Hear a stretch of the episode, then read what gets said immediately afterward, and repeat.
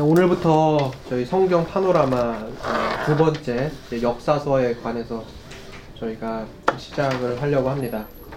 음, 오리엔테이션을 시작으로 저희가 총 14주에 걸쳐서 어, 역사서를 좀 살펴볼 거예요.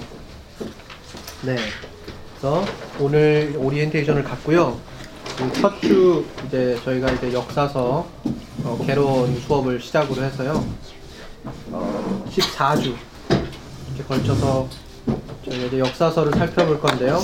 주 교재는 제가 저번에도 드렸던 어, 이해실 사모님의 어 성경이 읽어지네 그 책하고 또 이번에도 이제 이 책을 주 교재로 사용할 거예요. 또 사실 분들은 거기 나오니까요. 고든 맥콤빌 성경 이해 네 번째 역사서 2008년도에 출간된 거예요. 성서 유니온에서 나왔네요. 네.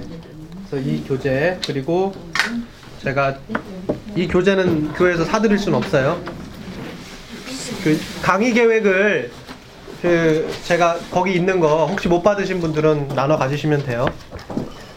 그리고 어, 처음에 제가 드렸던 이 성경 이, 이 어, 성경이 읽어지네 이계실 사모님 거 이 책, 이 두 권, 이 두 권이 거의 주 교재고요. 그리고 그 제가 이제 더러 유대 자료를 많이 사용하잖아요. 어, 그래서 이제 그 유대 자료 중에 하나가 이제 부교재로 들어가 있어요. 거기 아이작 제이콥이라고 나와 있잖아요. 네, 그 랍비예요. 이 랍비의 글을 조금 뭐 많이는 아니지만 그래도 더러 중요하다고 생각되는 어, 파트에서는 제가 좀 인용하도록 하겠습니다. 그래서 그렇게 아시면 되고요. 오늘은 이제 오리엔테이션 이제 시작을 해요. 음, 제가 미리 좀 말씀을 드릴게요. 어, 모세오경은 저희가 사실은 굉장히 좀 목회적인 관점에서 많이 읽었어요, 사실은. 네. 어, 그런데 이제 역사서는 조금 저희가 좀 공부를 해야 돼요.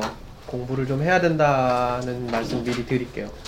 그래서 사실 모세 오경 같은 경우에는 그래도 읽으면 어느 정도 감이 오셨을 거예요.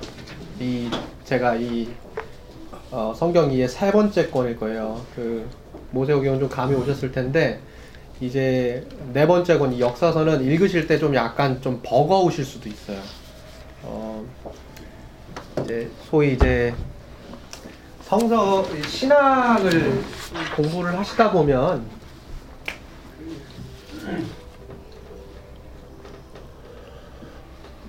몇 가지 이제 카테고리가 있어요. 첫 번째 저희가 주로 하는 게 이제 성서학이잖아요. 이렇게 저희가 이렇게 제가 크게 두 가지로 좀 나눌게요. 이렇게 나누는 걸 원하시지 않는 분도 많이 계세요. 그러니까 이거는 제가 그냥 편의상 구분한 거니까 그렇게 하셨으면 좋겠어요. 이렇게 두 개가 있어요. 두 개가 있고 우리 다임 목사님 성서학 하셨잖아요. 네. 저는 조직 신학을 했어요. 네. 자, 성서학. 사실 저희가 성경을 읽을 때 이제 성서학이라고 하는 베이스를 가지고 있어요. 그렇다고 해서 조직 신학의 베이스가 없느냐? 그렇지도 않아요. 조직 신학적인 베이스가 있어요. 왜요? 성경은 그냥 단순한 책이 아니잖아요. 이건 신학 책이잖아요. 그러니까 우리가 이제 신학에 대해서 연구를 할 수밖에 없는 근데 이제 왜 제가 여러분들에게 이 책이 조금 어려울 수 있냐 이렇게 말씀을 드렸냐면 성서학에서 저희가 이제 보통 이제 구약을 다루고 신약을 다루잖아요. 그런데 이제 구약이든 신약이든 성경을 읽을 때 저희가 성경을 그냥 읽는 게 아니라 성경을 또한 해석을 하잖아요. 해석이라고 하는 게 중요해요. 그러면 무슨 질문이 생기느냐? 어떻게 해석할 것인가?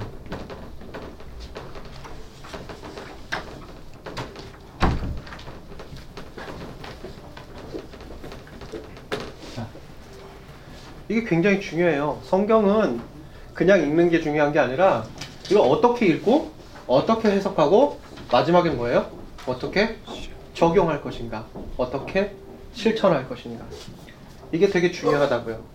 성서학에서 그럼 이 어떻게 해석할 것인가에 대한 부분을 이제 배우게 되는데요. 뭘 배우냐? 주석이라고 하는 겁니다.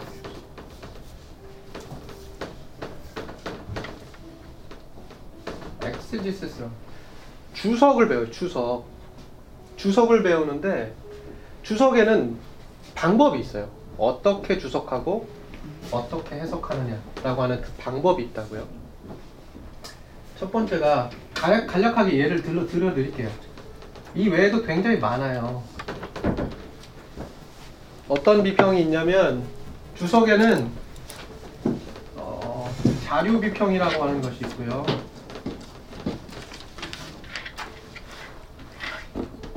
양식 비평이라고 어, 편집 비평이라고 하는 것이 있고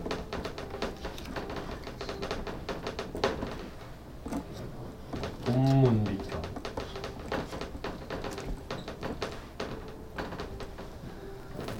뭐. 그냥 이건 제가 따로 하겠습니다. 사실은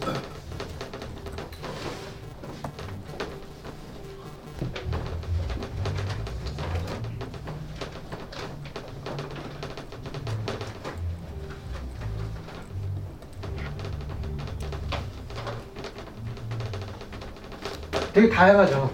이거는 이제 제가 오리엔테이션이니까 그냥 간략하게 아 이런 게 있다 이런 말씀만 드릴게요. 자 어떻게 해석할 것인가 이제 이 주석의 문제가 굉장히 성경을 읽는데 굉장히 중요한 어, 문제예요. 근데 이 주석을 하는 데 있어서 방법론이 있다는 거예요. 어떻게 주석할 것인가에 대한 방법. 방법이 뭐냐 이제 자료 비평이 있고 양식 비평이 있고 편집 비평이 있는데요. 이 비평 세 가지를 통상 문학 비평이라고 그래요. 통상 문학 비평이라고 하는데 제가 영문화 그랬어요. 네. 이제 이 문학 비평이라고 하는 게 근데 이제 영문학에서 하는 그 문학 비평과는 조금 달라요. 왜냐하면 여기는 이 역사라고 하는 역사성이 같이 들어가거든요. 그래서 좀 어려운 얘기가 될 수 있는데 그런 이런 어려운 얘기들이 사실 이 책에 많이 나와요. 그래서 좀 설명이 필요하고 그리고 혼자 읽으실 때 조금 버겁다라는 느낌이 있을 수 있다. 그거 말씀드리는 거예요. 그리고 이제 본문 비평이라는 게 있어요. 본문 비평 저희가 한번 예를 들어볼게요. 자, 본문 비평 뭐냐? 자, 에스더서 아시죠? 저희가 에스더서도 이제 역사서에서 읽게 될 거예요. 이 에스더서 저희는 지금 한글로 된 성경을 읽잖아요. 그렇죠? 근데 이 에스더서가 저희는 사실은 이제 영어로 한번 번역된 거를 한국말로 다시 번역하는 거예요. 저희 보통 통상 그렇다고요. 아니면 독일어로 번역된 거를 저희가 한국말로 번역을 하거나 실제로 이제 원문을 번역하기도 하는데 어 만약에 이제 저희가 원문을 번역한다고 할 때 영어든 한국 어, 뭐 한국어 성경책이든 간에 에스더서 같은 경우에는 두 가지 대표적인 그 본문이 있어요. 원본이 있어요. 원본은 아닌데 원본에 가까운 사본이라고 할 수 있어요. 그게 뭐냐면 마소라본이라고 하는 게 있어요. 마소라본. 네, 마소라본이 있고 두 번째가 70인역이 있어요. 더 많아요. 근데 지금 그냥 예를 들어드리는 거예요. 불가타라고도 하고 또 뭐라 그래요? Septuagint라고도 하죠. 이 Septuagint, Septua 이게 70이라는 얘기예요. 70인 라틴어예요. 그래서 이 두 가지를 가지고 에스더를 번역하는데요. 중요한 거는 마소라본의 내용과 70인역의 내용이 같다 다르다? 달라요. 그럼 뭐가 하나님의 말씀이에요? 둘 다 원본에 가까운 텍스트예요. 성경의 원본에 가깝다고요. 70인역은 후대 자료예요. 그런데 왜 원본에 가깝다? 에스더서에서 에스더서를 볼 때 왜 가깝다고 그러냐면 70인역이 마소람보다 마소라본보다 조금 더 역사적으로 원본에 가깝다라고 하는 가깝다라고 하는 텍스트 알 수는 없지만 그 텍스트를 헬라어로 번역한 사본이다. 그렇게 해서 70인역에 에스더를 번역할 때 70인역에 권위가 실리는 거예요. 70인역이 성경의 모든 권의 권위를 가지고 있는 사본이다 라고 할 수는 없어요. 에스더서에 따르면 에스더서를 저희가 볼 때는 그래도 70인역에 어느 정도 권위가 있다. 그렇게 보는 거예요. 근데 중요한 건 둘 다 어찌됐든 원본에 가깝다 이렇게 얘기를 하는데 둘의 내용이 서로 달라요. 뭐가 하나님의 말씀이에요? 그래서 본문 비평이 필요한 거예요. 이게 그런 자, 작업들이에요, 작업들. 자, 자료 비평. 성경이 그냥 써진 게 아니에요. 원자료가 있어요, 원자료. 보통 뭐라 그래요? 구전이라고 그러죠. 오럴 테스티몬이라고 해요. 자, 구전이라고 그러는데요. 이 구전 자료. 예수님 같은 경우에는 예수님이 말씀하신 거에 대해서 기록한 뭐 큐자료가 있다고 그래요. 큐자료. 이거 예수님의 말씀이에요. 예수님의 말씀. 저희 복음서 보면 제 거 같은 경우에는 그런데 보통 보통 성경책이 그러세요. 예수님의 말씀은 채가 다르거나 색깔이 뭐 빨간색이거나 그래요. 그렇죠. 아시죠? 그거 이큐 자료잖아요. 자, 이런 식인 거예요. 그래서 그러면 복음서도 마찬가지고 구약도 마찬가지고 이 성경을 쓸 때 본래의 어떤 자료가 있다라는 거예요. 자료가. 그럼 이 자료가 뭐냐? 그리고 그것뿐만 아니라 후대에 가면서 이 다시 말하면 어떤 한 내용을 전달을 하려고 그랬는데 더 이상 그 문화권에 있는 어, 사람들이 아니에요. 더 이상 그 역사 속에서 예전의 역사 속에서 사용됐던 언어가 아닌 다른 언어를 사용하게 돼요.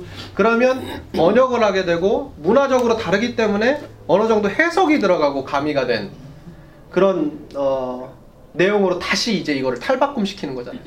그러다 보니까 2차 자료, 3차 자료, 막 이렇게 많아요. 그러면 원자료가 있고 2차 자료가 있고 3차 자료가 있고 자료들이 많잖아요. 그럼 이 자료들이 왜 원자료에서는 이렇게 얘기했는데 2차에서는 이렇게 얘기하고 3차 자료에서는 이렇게 얘기하고 그래서 최종적으로 이 성경책의 모습을 갖게 됐느냐 우리 한번 자료를 한번 살펴보자 여기에서는 어떻게 얘기를 했고 어떤 의미를 가지고 있고 어떤 주제와 어떤 신학을 담고 있는데 여기에 가서는 시대가 변했더니만 다른 방식으로 우리에게 전달을 하더라 그래서 뭐예요? 자료 비평을 하는 거예요 그래서 본래 가지고 있던 의미가 뭔지 그리고 문화권이 달라지고 역사권이 달라지고 언어권이 달라지면서 어떻게 우리에게 다른 의미로 다가오는지 이거를 살펴보기 위해 자료 비평을 하는 거예요. 양식 비평 마찬가지. 편집도 어떻게 편집됐느냐. 역사에 대한 부분. 이렇게 해서 비평 방법들이 있단 말이에요. 그리고 최근에 이제 한 30년, 40년 됐네요. 반세기 됐나요? 반세기도 안 됐어요.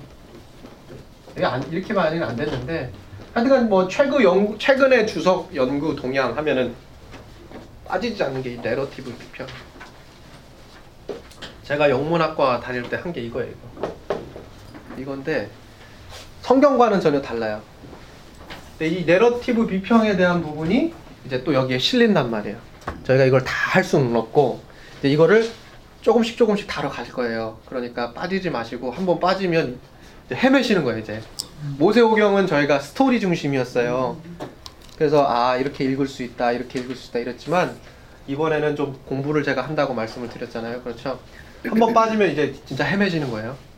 그러니까 이제 빠지지 마시고 그 열심히 목사님이. 계속 뭐 카페해 주시죠, 그죠? 그럼요. 예. 자, 뭐 이거는 대, 대략적인 얘기를 지금 드린 거고요. 역사서가 조금 저희가 좀 공부를 해야 되는 어, 그런 특성을 가지고 있는 성경책이다. 어, 그렇게 아시면 될 것 같아요. 자, 그러면 이거 꼭 다 받으세요. 이거 받으세요. 네. 자, 그러면 음, 자 우리 뭐 좀 한번 해볼게요. 역사서 뭐예요? 역사잖아요, 역사. 역사. 이거 저번에 제가 첫 시간에 했던 거 다시 하는 거예요. 어, 어차피 그때 녹음도 안 됐었으니까 다시 하면서 저희가 좀 배웠으면 좋겠어요. 말씀드렸지만 다른 성도님들한테도 많이 얘기해 주세요. 그래서 같이 좋은 시간 가지고 있다고 얘기해 주세요. 여러분 역사가 뭐예요? 역사. 역사 뭡니까? 이렇게 한번 설명해 볼게요. 한국에 최초로 온 선교사 우리 누구로 알고 있나요? 보통 왜? 왜 연대 이대 가면 꼭 거기 가가지고 이렇게 딱 선교 선교의 역사 해가지고 한국 선교의 역사 해가지고 박물관도 있고 그러잖아요. 거기에 있는 누구 있어요? 아 펜셀로? 아펜젤러 있죠. 언더우드 있고 그렇잖아요. 근데 이제 우리는 어떻게 알고 있냐면요. 우리가 알고 있는 이 한국 선교의 역사는 최초 누가 왔다? 아펜젤러와 언더우드가 왔다. 근데 이걸 어떻게 얘기를 하죠? 아펜젤러가 먼저 발을 내디뎠냐? 아니면 언더우드가 우리 한국 땅에 먼저 발을 내디뎠냐? 이거 가지고 싸우죠. 이게 교단 싸움이에요. 장로교 싸움. 자, 그런데 실제로 그러면 그 사람들이 뭐 제일 최초로 우리에게 우리 한국 선교의 역사 가운데 들어왔는 왔느냐? 실제로 살펴보면 그런가 저희가 이제 질문을 갖게 되는데 사실은 그렇지 않아요. 사실은 아펜젤러와 언더우드가 온 그 해 50년 전에 기칠라프라고 하는 선교사가 왔어요. 생소하시죠? 근데 생소하시지 않으실 수도 있는데 귀칠라프가 우리나라에 뭘 가지고 뭘 가지고 왔어요? 감자재배 가져왔죠. 이 사람이 이게 최초의 선교사예요. 한국에 온 최초의 선교사. 근데 왜 이 기출라프의 이야기가 지워지고 언더우드와 아펜젤러의 선교의 역사가 더 부상이 되느냐? 왜 그래요?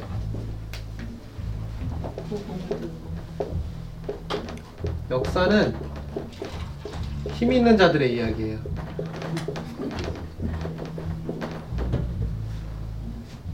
힘 있는 자들이에요. 요새 한국에서 역사책 국정화 논란 굉장히 심하죠. 이거 역사책 바꾸려고 하는 사람 누구죠? 힘 있는 사람들이에요. 좀 그렇잖아요. 현정부 왜 그래요? 왜? 왜 역사를 바꾸려고 그래요? 왜곡된 걸 바, 바로 잡자는 의지. 첫 번째 왜곡을 바로 잡자. 왜곡 바로 잡자는 거예요. 누가 왜곡을 정의해요? 역사가들이 힘 있는 자들. 힘 있는 사람이 왜곡을 정의해요. 아니 역사가들이. 힘 없는 사람은 어디로 들어가요? 왜곡으로 들어가요. 이게 중요한 거예요.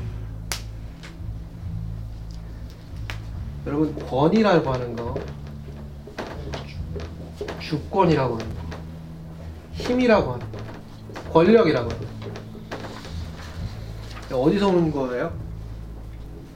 왜곡 정의할 수 있는 힘을 가지고 있는 게 이거예요. normal이라고 그러잖아요. normal. 이게 뭐예요? 이게 보통이고 이게 정상적이다 이렇게 얘기하잖아요. 누가 보통이고 정상적인 걸 규정해요? 누가 내가 틀렸다고 얘기해요? 그래요, 맞아요. 하나님이 그러시죠. 그런데 여기에서 지금 역사 속에서 보면 누가 그래요? 힘 있는 사람.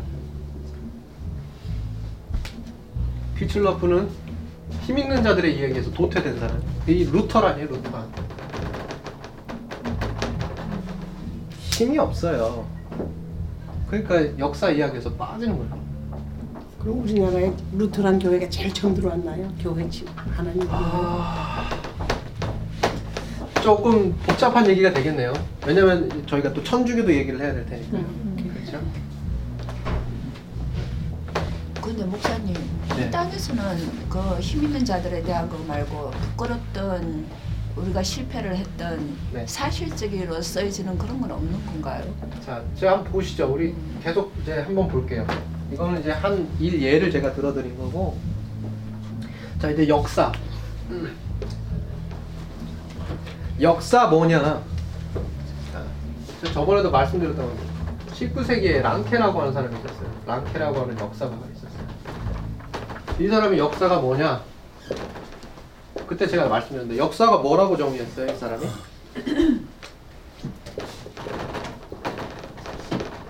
객관적인 사실이다.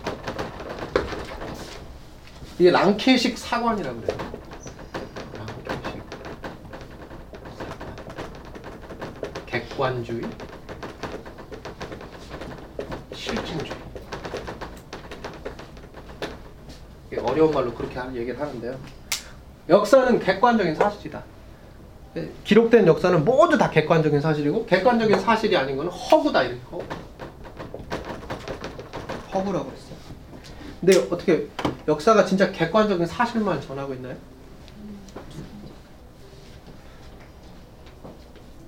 그렇지 않은 것 같아요. 그렇지 않은 것 같아요. 그래서 어떻게 돼요? 한 세기가 지나고 이탈리아 이거 기억나세요? 제가 그때 얘기해 드렸는데 이탈리아에 누구요? 크로체라고 하는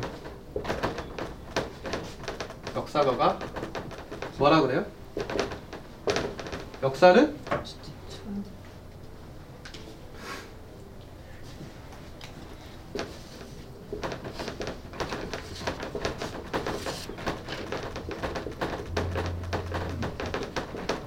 역사가가 말해준 일. 역사가 힘이 굉장하죠. 그렇잖아요. 우리 다시 한국 교과서 얘기해 볼게요. 한국 국정화 교과서 얘기를 하는데요. 자, 이 교과서 저는 여기에 아무런 정치적인 연관이 없어요. 어, 이거 가지고 신고하고 그러지 마세요. 아무런 저 이거에 뭐 전 몰라요. 근데 이제 그냥 배우 배우는 데 있어서 한 가지 예로 지금 말씀을 드려요. 역사 저희가 한국 교과서 이제 자, 저희가 흔히들 뭐 우, 좌, 뭐 이렇게 얘기하는데요. 자, 여기에 힘이 있고 여기 힘이 없어요. 그렇다고 치면 자, 힘 있는 사람이 이쪽에 있는 역사가만 지필할 수 있는 기회를 주고 힘을 줘요. 그럼 이 한국의 역사 교과서는 어떻게 될까요? 앞으로 우리 이후 우- 후세대 중학교 2학년 때부터라고 그러죠? 중2부터 아무리 빨리 다음 정권이 이거를 없애고 다시 검정으로 바꾸다고 하더라도 어떻게 된다 그래요? 5에서 6년이 걸린다고 그러죠.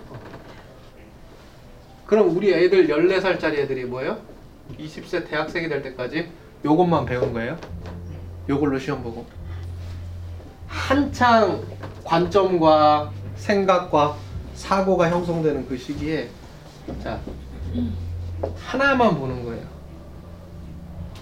하나만. 역사가가 말해준 이야기. 역사는 이런 것이다. 이렇게 얘기하는. 근데 진짜 그래요? 그렇게만 하나요? 그렇지 않죠? 이게 전부 아니에요. 이 전 교과서도 있어요. 이 전 자료들도 있어요. 전 자료들 있잖아요. 그러니까 결국에는 뭐예요? 한 인간이 역사를 볼 때 여러 자료들을 서로 보는 거예요. 계속 보면서 해석하고 비교해보고 연구해보고 그리고 오늘날에는 이 역사가 어떤 의미를 가지고 있고 계속해서 계속해서 그거를 해석해보고 또 공부해보고 연구해보는 거예요. 그래서 결국에는 뭐예요? 아 이것도 아니다. 아 저것도 아니다. 그럼 뭐냐? 그럼 역사는 뭐냐? 이 책도 이 관점을 따라요.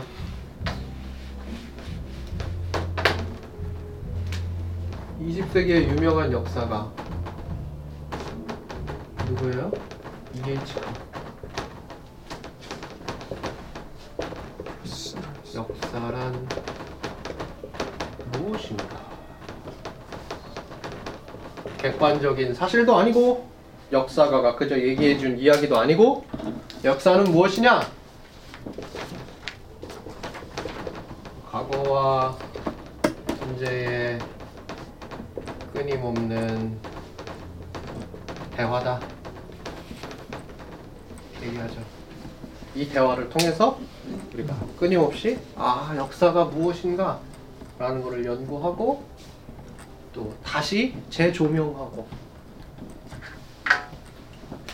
쉽게 말하면 뭐예요? 해석된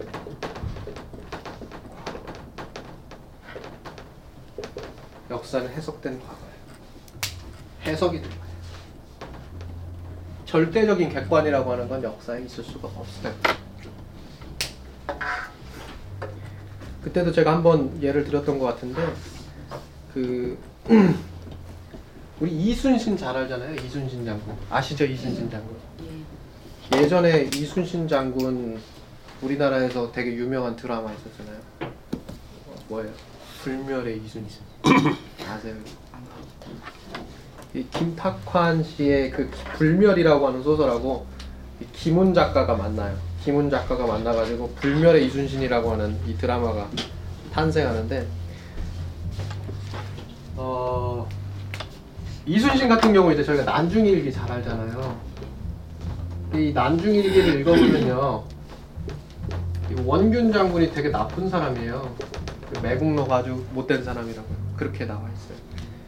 그러니까 우리도 이순신에 굉장히 또 어떻게 보면 잘 그러니까 이순신 하면 딱 이렇게 아이 국가의 영웅, 어, 우리 민족의 영웅 막 이렇게 딱 떠올리게 되고 또 난중일기는 또 굉장히 저희가 또 친밀한 텍스트예요. 그리고 이런 불멸의 이순신과 같은 이런 드라마를 통해서 아, 이 이순신 장군은 정말 위대하다. 근데 한편으로 뭐예요? 이 원균 장군은 참 참, 이, 참 간신배 이거 못된 사람 이렇게 돼- 이렇게 아는 거예요. 왜요? 우리는 이걸 통해서 이 사람을 보는 거예요. 그런데 원균 행장록이라는 게 있어요.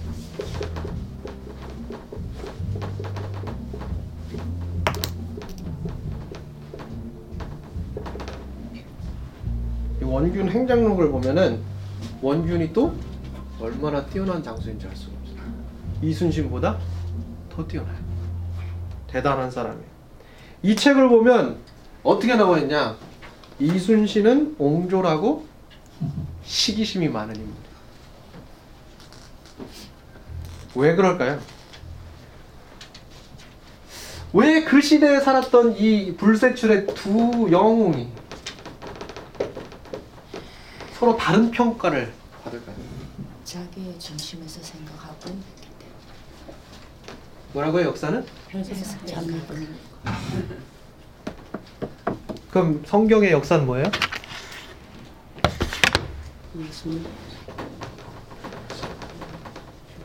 해석이 필요해요. 제가 아까 주석 방법을 알려드렸죠. 그래서 역사는 해석이 중요해요. 그냥 읽는 게 아니에요. 그리고 이 해석에 따라서 우리가 어떻게 해요? 적용을 하고 삶을 살아가는 거예요. 역사는 굉장히 우리가 잘 알아야 돼요. 우리의 방식대로, 우리의 뜻대로, 우리가 아는 수준 안에서 갇혀가지고 역사를 바라보게 되면 반드시 이런 일들이 벌어져요. 이순신은 옳고 원균은 나쁘고 한쪽에서는 원균은 옳고 이순신은 나쁘고 이런 일들이 계속해서 벌어지게 돼요. 그래서 우리는 어떻게 해야 돼요? 이것도 읽고 이것도 읽고 그리고 끊임없이 어떻게 해요? 대화를 하면서 어떻게? 이 해석된 과거에 열린 사고를 해야 돼요. 이 사고가 닫혀 있으면 역사를 제대로 저희가 알 수가 없게 되는 거예요. 저희가 그 그때도 한번 또 말씀드렸는데 우리 삼국 시대 삼국 시대를 알 수 있는 두 가지 책이 있다고 말씀드렸던 것 같은데 뭐예요? 삼국 사기하고 삼국 유사가 있잖아요. 근데 삼국 사기는 김부식이 지었고 삼국 유사는 일현 승려가 지었잖아요. 근데 삼국 사기하고 삼국 유사가 신라를 바라보는 관점이 굉장히 달라요. 왜 그래요? 삼국 사기는 신라 중심적인 사관을 가지고 있고 한국 유산 어디요? 고구려 중심적인 사관을 가져오죠. 그러니까 같은 사건을 읽는데 전혀 다른 해석이 등장하게 되는 거예요. 자, 그럼 성경은 어때요? 그냥 가령 예를 들어 볼게요. 자, 열왕기하고 역대기하고 같아요? 조금 다르게 돼 있어요. 열왕기하고 역대기하고 다르죠. 왜 달라요? 왜 달라요? 해석이 달라서 자, 역대기는 남유다 중심이에요. 북이스라엘. 쉽게 말하면 그렇다는 얘기예요. 쉽게 말하면. 역대기에는 다윗과 솔로몬의 오점이 있어요, 없어요? 없어요. 열왕기에는 다 기록이 돼 있어요. 이게 달라요. 관점에 따라서 역사의 사- 역사적 사실이 어떻게 해요? 첨가되거나 생략되거나 반복돼요. 그래서 강조를 하는 거예요. 또는 이걸 통해서 은닉을 하거나 은폐를 하거나. 그래서 역사를 읽을 때는 굉장히 우리가 조심해야 돼요. 한 권의 책을 읽고 나서 아 나는 이제 이 성경의 역사는 내가 통했다 이런 게 아니에요. 계속해서 우리가 어, 다른 관점에서 해석된 책들을 또 읽어봐야 되고 끊임없이 이 해석된 과거를 알고 또 공부하고 연구하고 이해하고 그걸 내 삶에 적용하기 위해서 이 열린 사고를 가지고 있어야 돼요. 기본적으로는 어, 역사에 대한 저희의 이 접근 방식을 좀 말씀을 드린 거고요.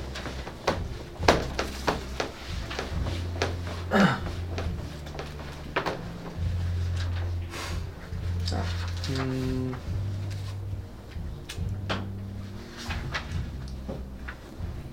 제가 그러면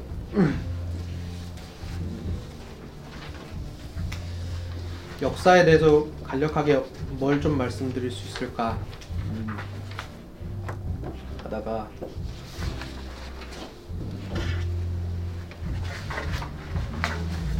저희가 책이 없으니까 오늘은 좀 간략하게 저희가 이스라엘의 이 역사 잠깐 보도록 할게요. 음, 역사서도 계속 프린트 주실 거죠? 그럼요. 네. 저희가 이제 순서는 이렇게 다음 주부터 개론을 좀 들어가고 그렇게 하고 이제 고대 근동의 역사를 조금 살펴보고 왜냐하면 이스라엘이 거기 그 고대 근동에 있었고 이스라엘을 이스라엘이 뭐 여러 가지 이제 고대 근동의 국가들하고 전쟁을 펼치고 그랬잖아요. 그러니까 그 근동의 역사도 저희가 좀 살펴봐야 돼요. 다시 말하면 이런 거예요. 성경에 기록되어 있는 역사도 중요하지만 그 성경에 기록된 그 역사를 자신들의 문헌으로 옮겨서 설명하고 있는 고대 근동의 문헌들도 그 당시의 사건을 이해하는데 중요한 자료가 될 수 있어요. 뭐요? 삼국사기와 삼국유사가 다르죠. 난중일기와 원균의 행정록이 서로 달라요. 열왕기와 역대기가 달라요. 그러니까 어떻게 해요? 성경과 고대 문헌을 같이 읽는 거예요. 왜요? 보다 객관적이고 보다 어떻게 해요? 덜 해석되어 있는 원문 그대로의 모습을 저희가 발견해 놓으려는 어떤 하나의 노력이에요. 그리고 그 노력을 통해서 실제로 있었던 사건, 실제는 아니더라도 저희가 그달의 그 사건이 이렇게 성경으로 옮겨지면서 성경의 이 저자가 우리에게 진짜 말하려고 하는 게 뭐냐? 왜요? 해석이 들어갔다고 얘기했잖아요. 아 이런 이런 이런 사건이 일어날 수 있었겠구나. 그런데 왜 성경은 이렇게 얘기를 하고 있을까? 그러면 이렇게 얘기할 수밖에 없었던 그 저자의 의도가 뭘까? 저자는 나에게 도대체 뭘 얘기하고 싶었던 걸까? 이런 걸 발견하는 거예요. 그런 걸 발견하는 거예요.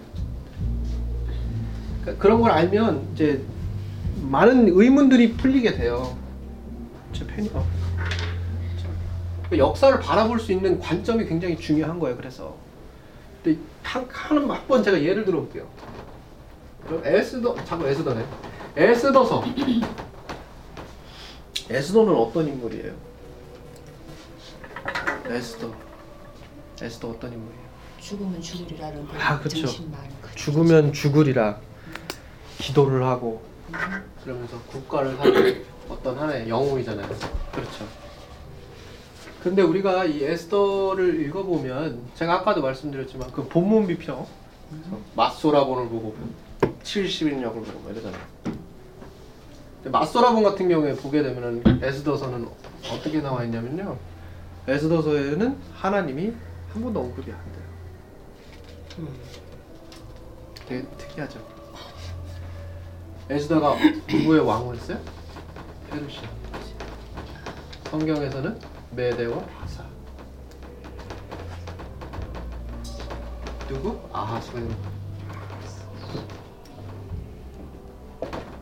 세계사에서는 크세르 크세스. 동일 인물이에요. 자, 이 정권의 왕후가 된 거예요. 에스더가 사용하는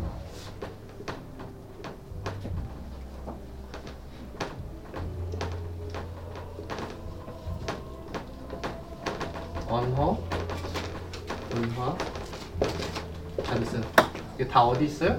페르시아에 있어요. 그럼 에스더서가 어떻게 되겠어요?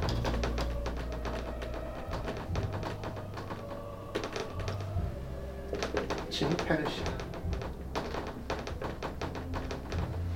그러니까 내용이 어떻게 해요? 하나님이 존재하지 않아요. 하나님에 대한 언급은 없어요. 그럼 어떻게 해요? 제비를 뽑죠. 뭐 제비를 뽑는다거나 모르드게의 꿈 이런 것들이 지속적으로 등장하면서 뭐예요? 하나의 우연이라는 식의 방식을 계속해서 우리에게 전달을 해요. 근데 사실 이 우연히 진짜 얘기하려고 하는 건 뭐예요? 하나님의 섭리죠. 근데 이거를 직접적으로 드러내지는 거예요. 그러면 한번 우리가 생각을 해볼게요. 자, 에스더서가 이런 방식으로 쓰여져 있다. 어떤 생각이 드세요? 어떤 생각이 드세요? 우리가 아는 거하고는 좀 다르잖아요. 아 이렇게 쓰였을 수 있겠구나. 그런데 이게 또 70인역에 가면 어떻게 돼요? 하나님이 등장해요. 하나님이 감동을 주시고 그리고 이 페르시아의 손을 통해서 유대가 구원을 받죠. 자. 저자가 그럼 왜 이걸 첨가했을까? 또는 왜 이 본문들이 서로 다를까? 이, 이 다른데 그럼 이 저자는 이렇게 다른 다른 글을 쓰고 있는 이 저자는 뭘 강조하고 싶었던 걸까? 에스더서를 통해서 뭐를 강조하고 싶었던 걸까? 하나님 이게 보이는 거예요, 이렇게 눈으로. 이게 비교를 하니까 이게 눈이 확 드러나는 거예요. 아, 이 본문을 서로 다른 걸 봤더니 이게 좀 달라지는구나. 또 하나, 본문뿐만 아니라 뭐예요? 관점에 따라서 에스더서가 또 다르대요.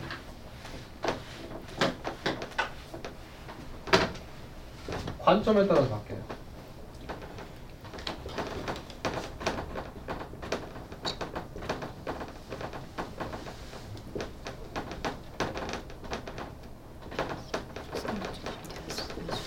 예루살렘 중심적인 관점과 디오스포라, 디오, 디아스포라 중심적인 관점이 에스더서를 읽는 게 읽는 데 있어서 또 다른 의미를 만들어내요.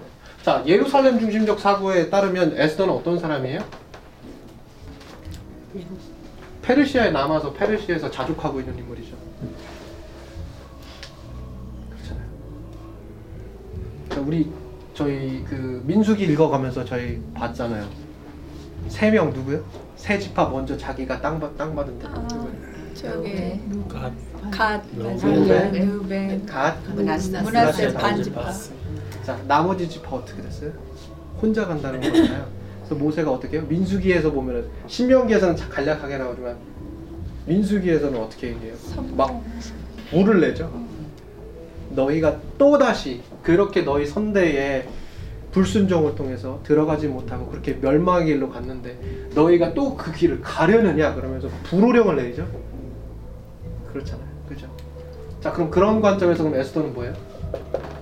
예루살렘이 아닌 페르시아에 남아 있는 인물이에요. 그럼 에스더가 좀 다르게 보이는 거죠. 근데 디오스포라 중심에서 뭐예요?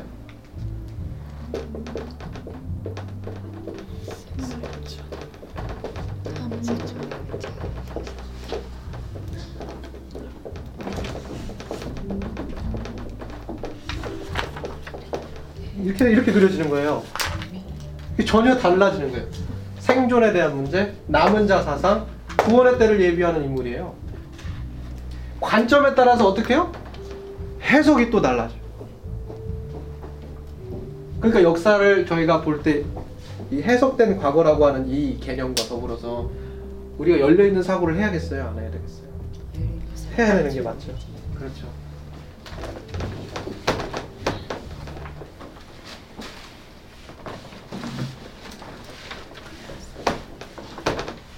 어떻게 좀 괜찮으세요? 네. 그럼 성경은 어느 관점에서 한 관점으로 보면 안 된다니까요. 일단 쓰여져 있잖아요. 일단 레디된 상태잖아요. 그렇죠. 여기 게재되어 있잖아요. 근데 여기에 어떻게 게재되어 있어요? 많은 사람들이 긴 역사와 긴 문화적 배경, 역사적 배경, 언어적 배경을 가지고 어떻게 해요?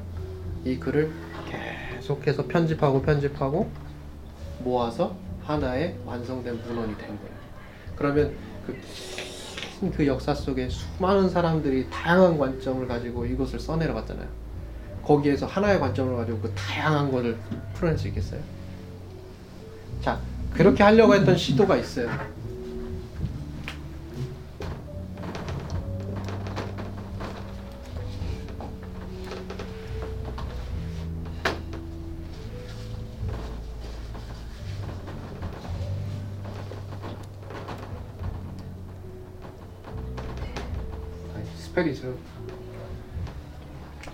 성경적 주석이에요. 성서적 주석. 이게 특징이 뭐냐면 주제 하나 가지고 얘기하는 주제 하나.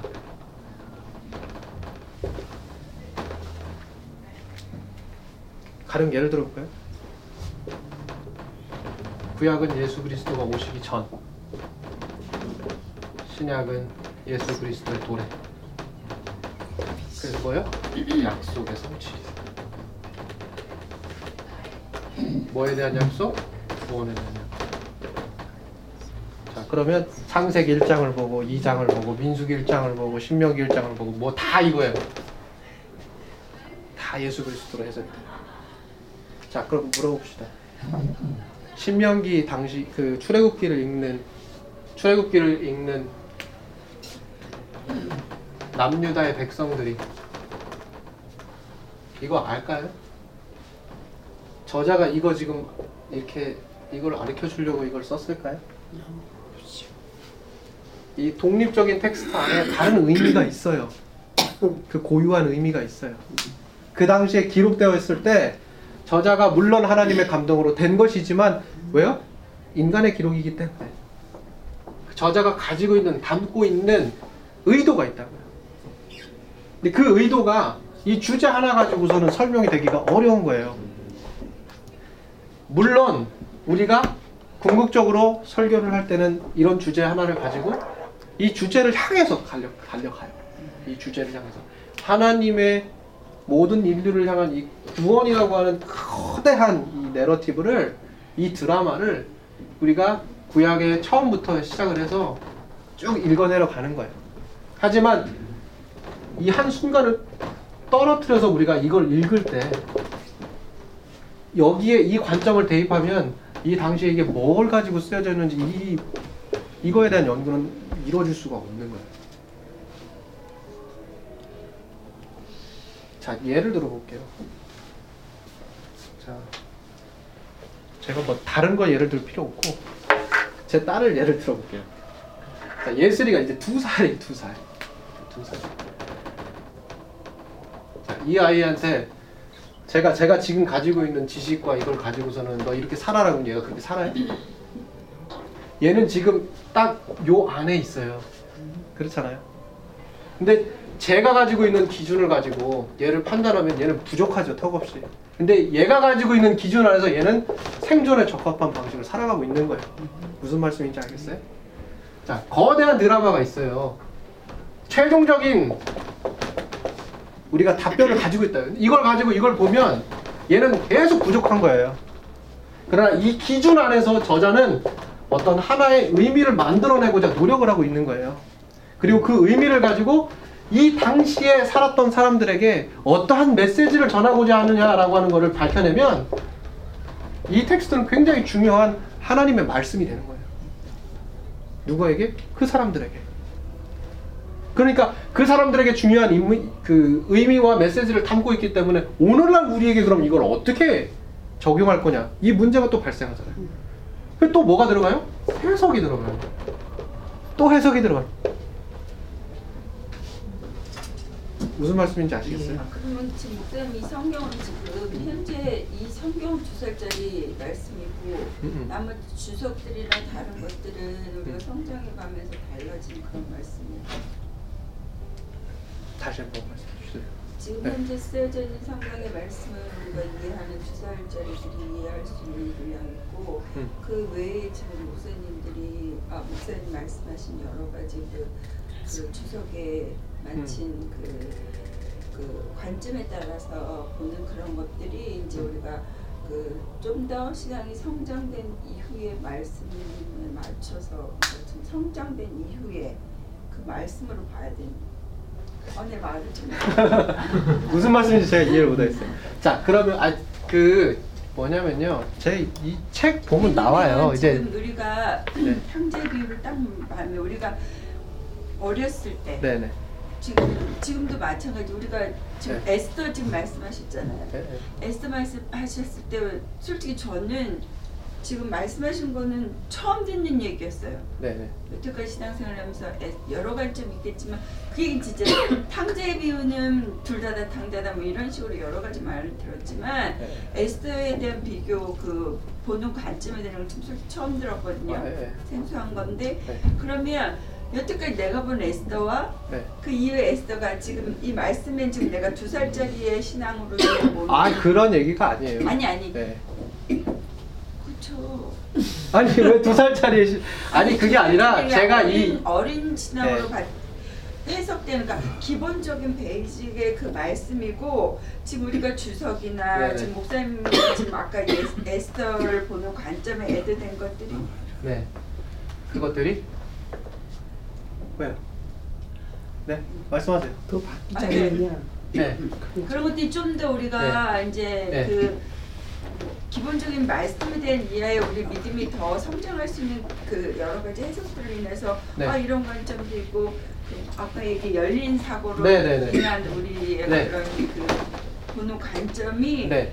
지금 우리가 아까 에스더를 들으면서 네. 좀더 큰 잘한 잘하는 그 뭐라 그러나 그 관점이 달라지는 아 몰라 조금 더 해석된 해석된 네. 것들이기 때문에 여기는 조금 더 더 애드가 돼서 음. 그러니까 우리의 관점, 그러니까 두 살짜리라는 말씀은 이게 지금 이게 하나만 딱 띄워놓으면 음. 그것만 딱 띄워놨을 때 두 살짜리 같은 그 틀 안에서 바라보는 건데 음. 이것들이 해석이 되고 해석이 되면서 주석이 애드되고 애드되면서 조금 더 성장되어진, 그러니까 조금 더 완성되어져가는. 어 그렇게 봐야 되는 건지라는 그런 말씀인 것 같아요. 어, 네, 그러니까 뭐 제가 제가 이해한 거 말씀드릴게요. 두 살짜리 제가 이거를 얘기한 거는 우리가 부족하다는 게 아니라요. 네. 뭐냐면 자, 거지. 아 그렇죠. 네, 카테고리 얘기하는 거예요. 카테고리. 자, 성경 창세기부터 요한계시록까지 있잖아요. 그렇죠. 자, 근데 이렇게 긴 내러티브, 긴 드라마라고 할 수 있어요. 하나님께서 구원의 드라마를 길게 썼잖아요. 근데 이게 이 구원의 드라마를 썼는데 어느 한 지점을 딱 잘라가지고 이것만 가지고 오면 자 저희가 비평을 하고 이 연구를 하면서 여기 안에 있는 내용을 저희가 좀 보려면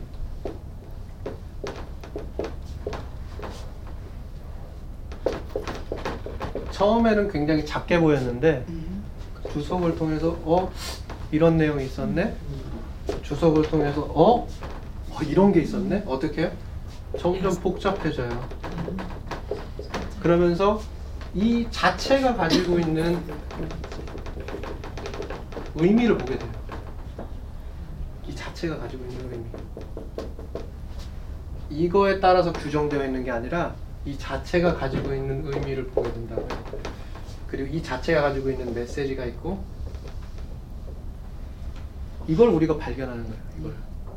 그래서 이 안에 있는 걸 통해서 우리가 아, 하나님은 그 당시 이 context, 이 텍스트를 쓰고 이 텍스트를 살아갔던 사람들에게 아 이런 메시지를 주고 싶으셨구나.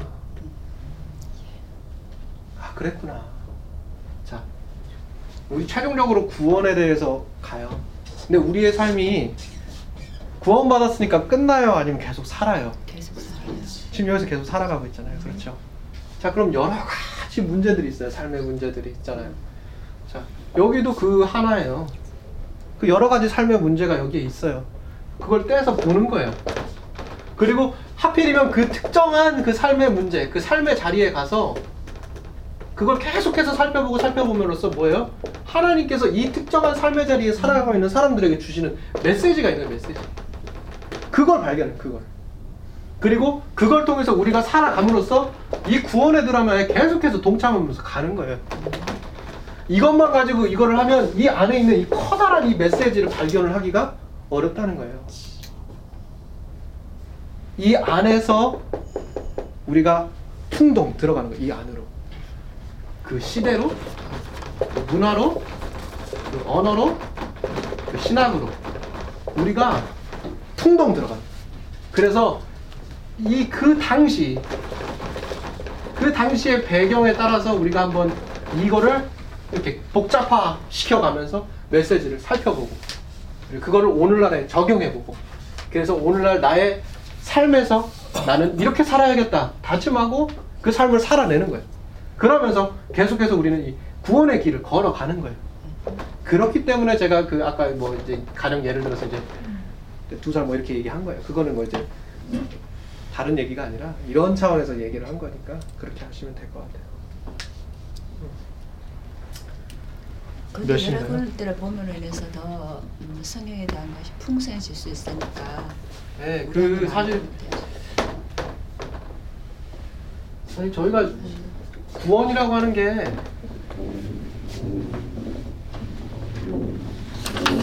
굉장히 큰 이야기예요. 구원은 단순히 이례적인 이야기가 아니에요. 우리는 구원의 길을 걸어가고 성화의 길을 걸어가고 있는 하나의 구도자예요. 아, 불교에서 얘기하는 그런 구도자를 얘기하는 게 아니라 구원의 여정을 걸어가고 있는 사람들이라고요. 계속해서 완성을 향해서 가고 있다. 그런 삶을 살아가고 있다. 부족하죠. 실패를 하죠. 그렇지만 그 여정을 통해서 우리가 차츰 차츰 하나님, 우리 안에 이 하나님의 형성을 회복해 가는 거예요. 이걸 발견하는 거예요. 그리고 그런 삶을 살아가기 위해서 죽고 다시 사는 구원의 문제도 너무 중요하지만 오늘날 우리가 어떻게 살 것이냐에 대한 문제가 굉장히 중요해요. 자, 우리 다니엘만 보고 마칠게요. 제가 이거 몇 번 얘기했는데 제가 다른 거는 다음 주에 하고요. 어, 저는 이게 다 할 줄 알았는데 오늘 다 못하네요. 자, 그 남유다가 북이스라엘이 멸망하고 나서 약 한 150년 동안 버티다가 어떻게 해요? 시드기야 왕 때 605년에 멸망의 가도를 걸어가게 되잖아요. 그러면서 세 차례에 걸쳐서 멸망의 가도를 걸어가게 되는데 이때 당시에 남유다가 참 애굽에 붙었잖아요. 애굽의 느고왕 아시죠? 느고왕에게 붙었다가 결국에는 뭐 아무튼 예. 아, 이 남유다가 여러 가지로 그 당시에 이제 국제적인 그 고대 근동 안에서 여러 그 정세 안에서 굉장히 어려움을 많이 겪었어요. 그러면서 결국에는 이렇게 멸망의 가도를 걷게 되는데 최종 이제 시드기하고 자, 근데 이 605년 처음으로 끌려갔을 때 최종 이제 이때 말고 처음으로 끌려갔을 때 이때 누가 끌려갔어요? 누가 끌려갔죠? 다니엘. 다니엘. 이것만 하고 마칠게요. 이것만 하고 마치면 될 것 같아요. 자, 다니엘이 끌려갔다고요. 다니엘이 이렇게 끌려가가지고 우리가 다니엘 하면 되게 되게 뭐야 저희가 좀 잘 알고 있는 이야기 뭐예요? 그 사자굴에서 살아남았는 거 그리고 재단 불교에서 살아남았는 거. 그렇죠. 이 페르 그 처음에 이제 바벨론 정권에 있을 때 끌려갔잖아요. 그리고 페르시아 정권으로 넘어가죠. 페르시아로 정권으로 넘어간 상태여서 다리오 왕 원년에 무슨 일이 일어나요? 사자 사자고 제가 지금 삶을 설명하는 것을 얼마나 중요한지. 자, 다니엘이 이때 당시에 이 페르시아 정권에서 포로 생활할 때 어떤 믿음이 있었어요? 70년이 차면 돌아간다라고 하는 믿음이 있었다고요. 뭐예요? 어떻게 보면 구원이라고 할 수 있어요. 구원에 대한 큰 드라마 그 예언을 믿음을 가지고 있었어요. 이게 되게 중요해요. 그래서 다니엘이 하루 세 번 기도하잖아요. 계속 기도. 기도하지 말라고 했는데 가가지고 결국 어떻게 돼요? 사자굴로 가는 거예요. 자, 다니엘서 5장 4절을 보니까 한번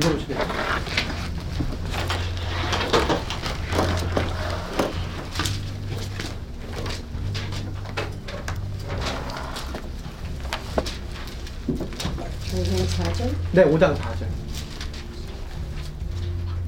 한번 다 같이 읽어주세요. 다니엘서 5장 4절이에요. 그러니까 1240쪽 있어요. 네, 1240페이지 그 옛날 건 1389년. 그들이 술을 그들이 술 마시고는 마시고 금, 금, 구리, 금, 쇠, 나무, 동, 철, 돌로 목, 습으로 만든 신들을 찬양하니라. 찬양하니라. 그게 지금 다니엘서 5장 4절이에요? 예, 아, 그렇구나. 어, 제가 그러면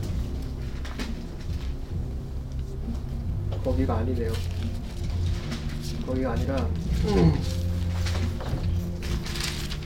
자, 6장이네요. 5장 4절이 아니라 6장 4절이네요.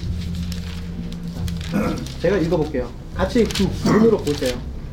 어, 3절부터 읽을게요. 다니엘은 마음이 민첩하여 총리들과 고관들 위에 뛰어남으로 왕이 그를 세워 전국을 다스리게 하고자 한지라. 자, 이거 보세요. 이 지금 바벨론에서 페르시아 정권으로 세 개의 정권이 바뀌는데 어떻게 해요? 다니엘은 가장 유능한 그 총리 자리에 여전히 있어요. 자, 어떻게 그럴 수 있었을까? 그리고 밤마다 기도하고 이 예언과 믿음을 붙잡힌 삶을 살아가요. 구원이 굉장히 중요해요. 그 큰 그림이 되게 중요하다. 근데 보, 여기 보면 이에 총리들과 4절 보니까요. 고관들이 국사에 대하여 다니엘을 고발할 근거를 찾고자 하였으나 아무 근거 아무 허물도 찾지 못하였으니 이는 그가 충성되어 아무 그릇됨도 없고 아무 허물도 없음이더라. 그들이 이르되 이 다니엘은 그 하나님의 율법에서 근거를 찾고 찾지 못하면 그를 고발할 수 없으리라 하고 무슨 얘기예요? 율법 다니엘이 어떤 사람이래요? 그 말씀대로 말씀에 말씀의 걸린 사람이에요. 예. 근데 또 어떤 사람이에요? 세상적인 것에서 그러죠. 세상적인 삶의 문제에 있어서 뭐요? 책 잡을 게 없는 사람. 하나도 없어요. 탁월한 실력, 탁월한 도덕성의 소유자. 그가 구원의 능력을 믿고 그 믿음 안에서 사는 사람이지만 그의 삶에 이 구원이라고 하는 거대한 드라마 안에서 이 단면, 단면, 단면들이 어때요? 탁월하고 도덕성 있고 윤리적이고 책 잡을 것이 하나 없는 사람이었단 말이에요. 그런 삶을 살아간다는 거예요. 그래서 이, 그 당시 우리가 성경을 읽을 때 이런 차원에서 그 삶의 자리들을 살펴보는 게 중요해요. 단순히 그냥 구원받았으니까 나는 이제 구원받은 성도로 그냥 마음대로 사는 게 아니라 그때 그때마다 등장 인물들이 등장하잖아요. 여기에 성경에 그 인물들이 어떤 삶을 살아가요. 근데 그 삶에 있어서 이 사람들이 계속해서 어떤 문제들을 만나게 된다고요.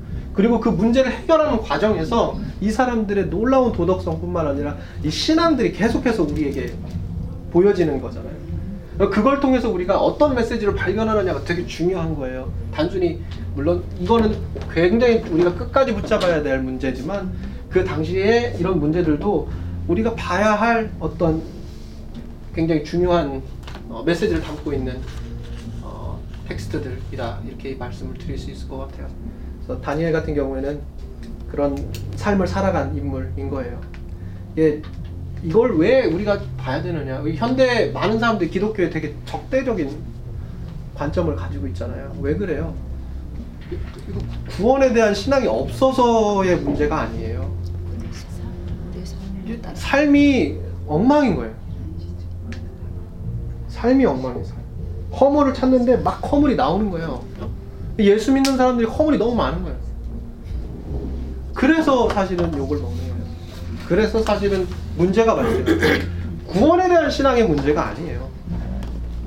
이거에 대해서 책 잡을 게 없어요. 삶의 문제를 가니까 책 잡을 것들이 막 등장하는 거예요. 이 문제를 우리가 사- 어떻게 해결하고 어떻게 어, 이 문제를 접근할 거냐? 특별히 역사를 통해서 이런 카테고리별로 나와 있는 메시지들을 우리가 한번 보는 거예요. 그리고 이걸 통해서 다시 우리가 구원의 이 여정을 신실하게 걸어가지 못하고 이탈했다면 다시 돌아와서 이 길을 걸어가는 거예요. 그것이 이제 역사가 우리에게 끊임없이 가르쳐 주고 있는 어떤 하나의 메시지다. 이렇게 생각을 하시면 될 것 같아요. 어, 사실 제가 이게 어, 북이스라엘 남유다 해서 계속해서 또 한번 오늘 오리엔테이션 때 쭉 한번 짚어드리려고 그랬는데 어, 다음 주부터 어, 제 욕심인 것 같아요. 이한 시간에 이렇게 많은 걸 할 수가 없으니까. 목사님 14주 만에 이걸 뭐 한다면 조금 더 늘릴 수 있지 않아요? 14주 안에 끝내야죠.